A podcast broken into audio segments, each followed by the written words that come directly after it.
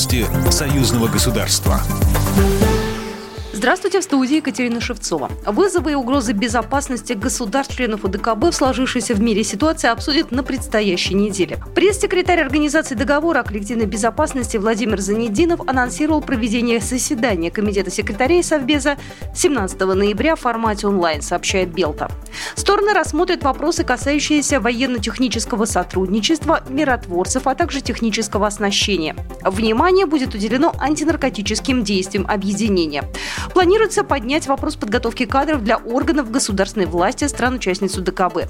Также в рамках онлайн-встречи собираются подписать план общей подготовки органов управления формирования сил и средств системы коллективной безопасности ОДКБ на следующий год, а также расписание консультаций представителей стран-участниц касательно внешней политики, обороны и безопасности на следующие несколько месяцев. Глава МИД России Сергей Лавров заявил, что Россия обеспокоена ситуацией и внимательно следит за протестными волнениями в Беларуси. В то же время министр иностранных дел отметил спад митинговой активности.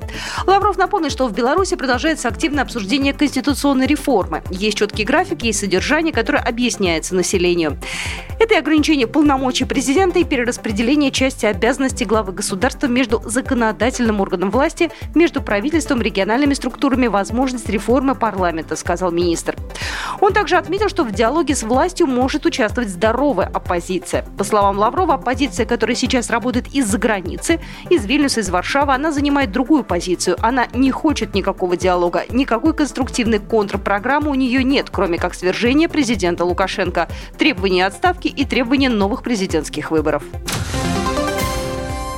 Информационную безопасность союзного государства обсудит на экспертном медийном форуме «Информационная безопасность союзного государства. Современные вызовы и новые технологии».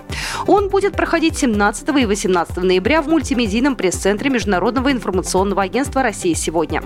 Цель форума – укрепление информационного сотрудничества между Россией и Беларусью, развитие профессиональных компетенций союзных журналистов, а также укрепление роли всего медиапространства в противостоянии информационным угрозам. В мероприятии примут участие государственный секретарь союзного государства Григорий Рапота, представители органов власти России и Беларуси, руководители и журналисты центральных и региональных СМИ, преподаватели и студенты факультетов журналистики ведущих вузов стран.